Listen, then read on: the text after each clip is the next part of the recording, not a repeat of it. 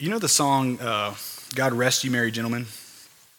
We sing a lot of these Christmas songs this time of year, and we don't really take them in. So, I want, what I want to do is, we're going to sing, not, we're not going to sing this because I can't sing at all, but we're going to look at this, and I want you to just really own these words for a minute. This is, this is them right there.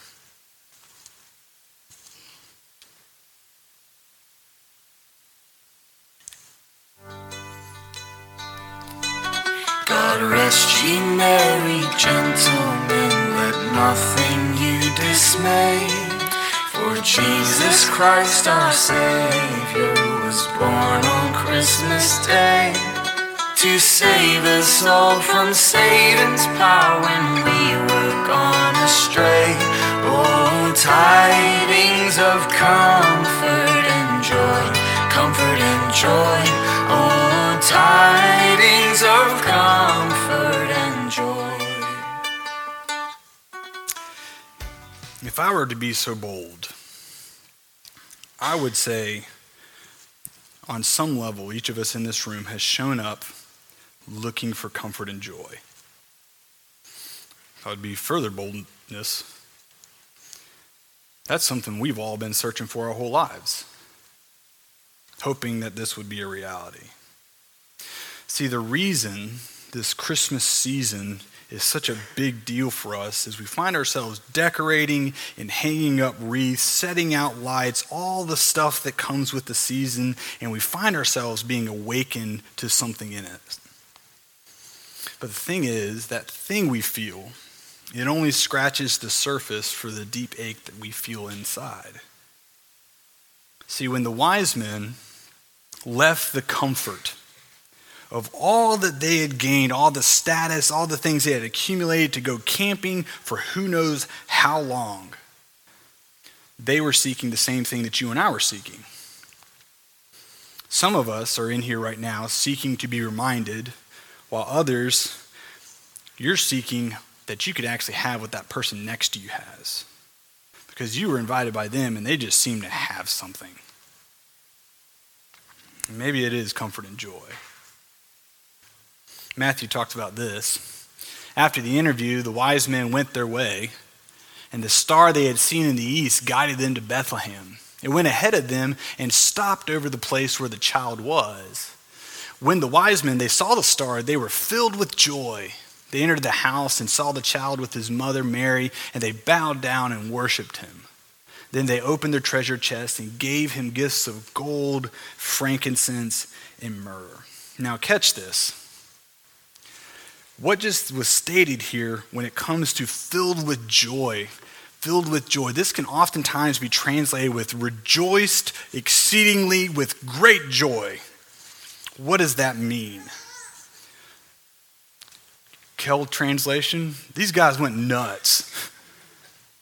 When they saw this kid, they realized who he was and said, Oh my goodness, this is who it is. And the best picture I could possibly paint of how deep and significant this moment is, is at that moment when a kid gets that gift on Christmas Day that he was desperately hoping for. And I found a few of them, so I wanted to introduce them.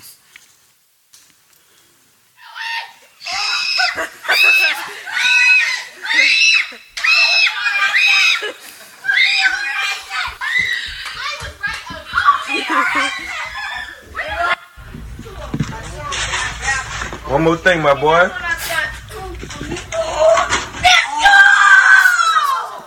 Let's go! Jesus Christ.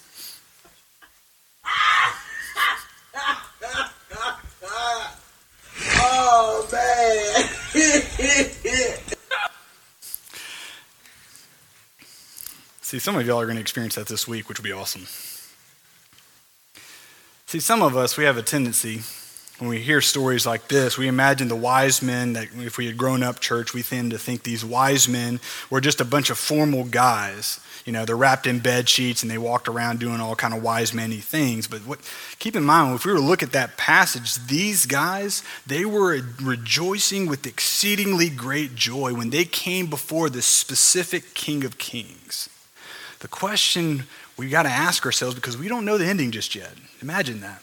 Why? Why would they be beyond themselves based off everything they've seen, everything they've bumped into to this point?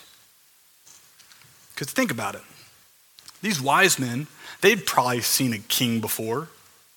They probably had bumped into a king's son. They probably had been in the presence of many kings. What made this one so special?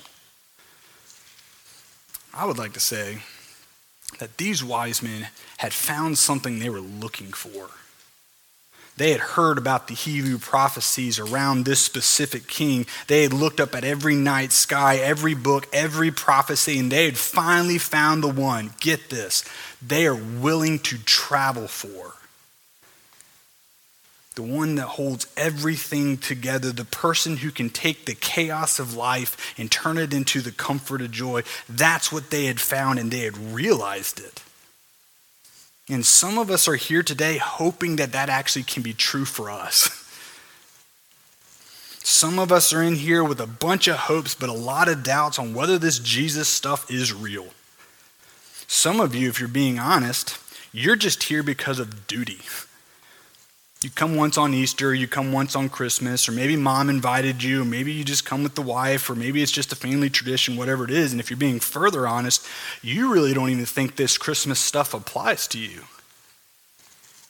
You actually might be in the camp of thinking, I have wrecked my life so much. Preacher, if you only knew some of the things I have done, you wouldn't even want to talk to me. You may be afraid to walk into a church because you just don't want to deal with all the judgment or the shame that you constantly feel as you walk around places like this. Or maybe the moment you walk in these doors, memories come up of all the things that you've ever done. Can I just say this? Me too. Me too. See, there was a time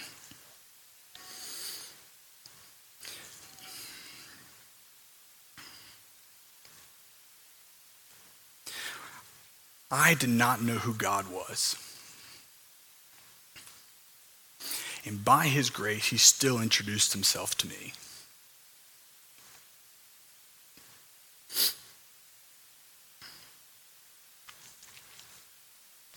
See, when it comes to these wise men, there's a lot of attention paid to the distance these guys traveled to get to Jesus, but not near enough attention paid to the distance that Jesus traveled to get to you and I. He came from the comfort, think about that, the comfort of heaven to earth for you and I. All the Christmas story shouts this amazing good news that no matter how dark your life is, no matter how far you've run, how far you've gone, what you've done, the darkness of your thoughts, your action, the marriage that you've ruined, the kids that you have abandoned, no matter the chaos that you have experienced in this life, Christmas shouts that there's comfort and joy from all the shame and guilt that sin has produced in our lives. And joy in knowing that there's hope, that who I was isn't who I am under the banner of Jesus.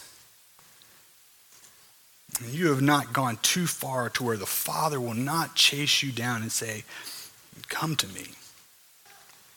And that's good news for Christmas. Jesus covered the distance and he came for you and I. And if that comforts you, it should. And if that brings you great joy, it should. Now, as I was writing this this week, I came to this moment where I feel like I need to pause and say this. Some of us are sitting here hearing all that, and you're sitting there thinking, well, that sounds a little unreal sounds a little disconnected from reality. Do you understand what I go through on a regular basis, preacher? 30 years or so after Jesus had been crucified, one of his followers started to hear very similar things. And so, what he did was he sat down and started to capture more stories that no one knew at that time of their time with Jesus. And he wanted to specifically say this Hey, I was there. I saw the stuff that Jesus did. I experienced what had happened. And he wanted to settle that with no doubt in his mind that Jesus was who he says he was because he experienced it. And he wrote this about Jesus, opening his letter up. In the beginning, the word Jesus already existed. The word was with God, and the word was God. He existed in the beginning with God. God created everything through him, and nothing was created except through him. The Word gave life to everything that was created, and His life brought light to everyone. The light shines in the darkness, and the darkness can never extinguish it. That Jesus, the eternal Word, who spoke the Milky Way and thousands of other galaxies into existence, became a baby that could all he do was gurgle and cry. The very source of life depended on a teenager to feed him the one that holds the gravitational pull of the sun in his hand, submitted to having his diaper changed. God, John wanted to settle that Jesus happened, and he knew he needed to write it down, so he did. He wanted to make it clear God came to earth.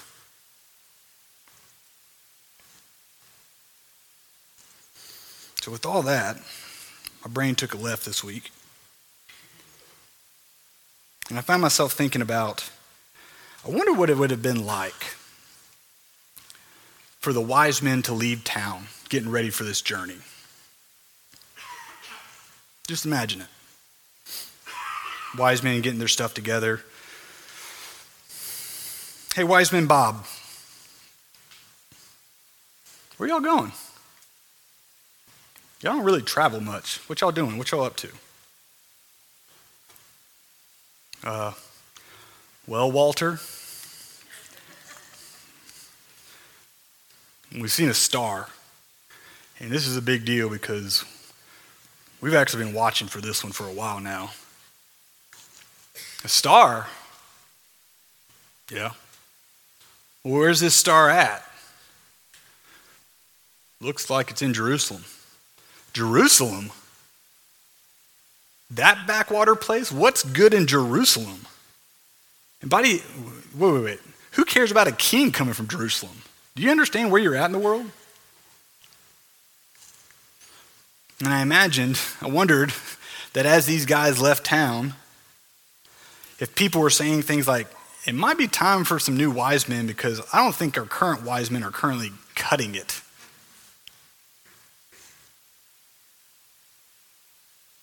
But that might be the wisest thing these wise men have ever done. They left the king that they were a part of, and they advised the wealth, the status, and pursued Jesus. And after leaving all that, they find Jesus, and they did the wisest thing they could ever do. They bowed their lives and worshiped him. This is what it said. They entered the house and saw the child with his mother, Mary, and they bowed down and worshiped him. Then they opened their treasure chests and gave him gifts of gold, frankincense, and myrrh. They gave the wealth that they had acquired and bowed everything that they had before him. The guys who had seen it all realized that all they ever wanted was in the, the eyes of this child that was before them. And as some of us are sitting right here thinking, I've seen enough.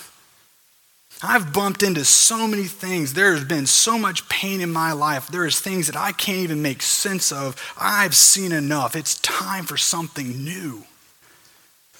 Can I suggest that you give it to the King of Kings?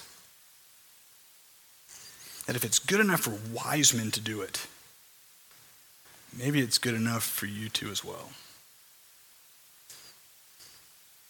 In the next few moments, I would encourage you to do that.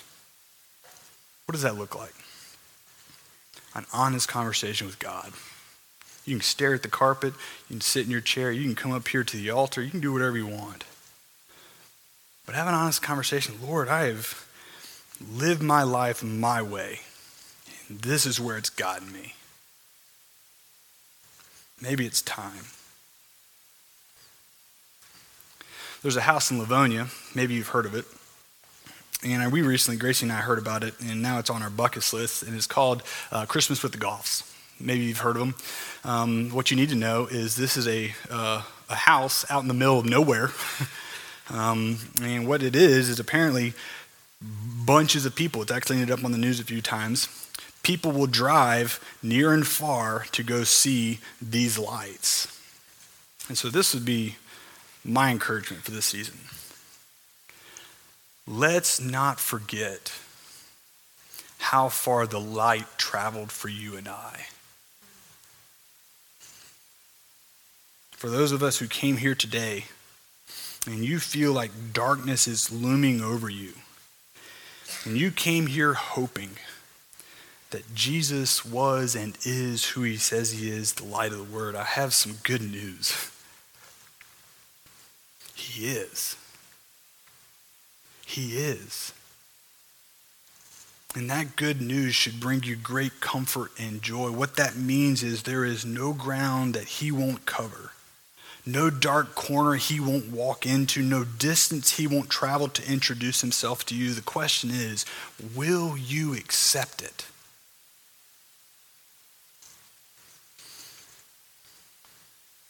So, for the next few moments, we're going to sing a few songs. And we're going to light some candles. It's going to be real pretty. But I would, I would encourage you to direct your mind as we do this. See, some of us, we're going to raise these candles and we're going to reflect over the sin that was in our life this past year and how God gave victory to that. Some of us, we're going to raise these candles, and what's going to come to mind quick is that mountain in your life that seems insurmountable. Some of us are going to raise these candles, hopefully, for the first time today, believing in Jesus in a new way. But all of us, as we stand here and we hold that candle and not trying to burn someone next to us, the light of the world stepped down into darkness and gave hope to you and I. So as we sing these, worship a king that did that. Amen. Would you pray with me?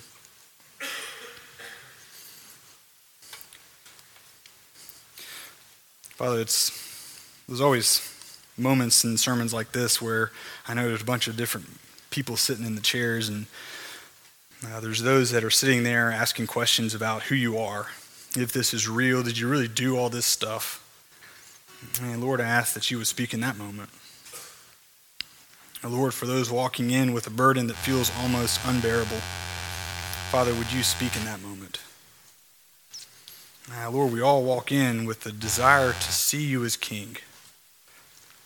Father, I just ask that as we worship in the next few minutes, as we sing these songs with deep meaning that people for hundreds of years have sung in response to the reality of you coming to earth, that it would fill us with comfort and joy. Lord, for that person sitting there and their heart is going 90 miles an hour because they know the next step in their walk with you.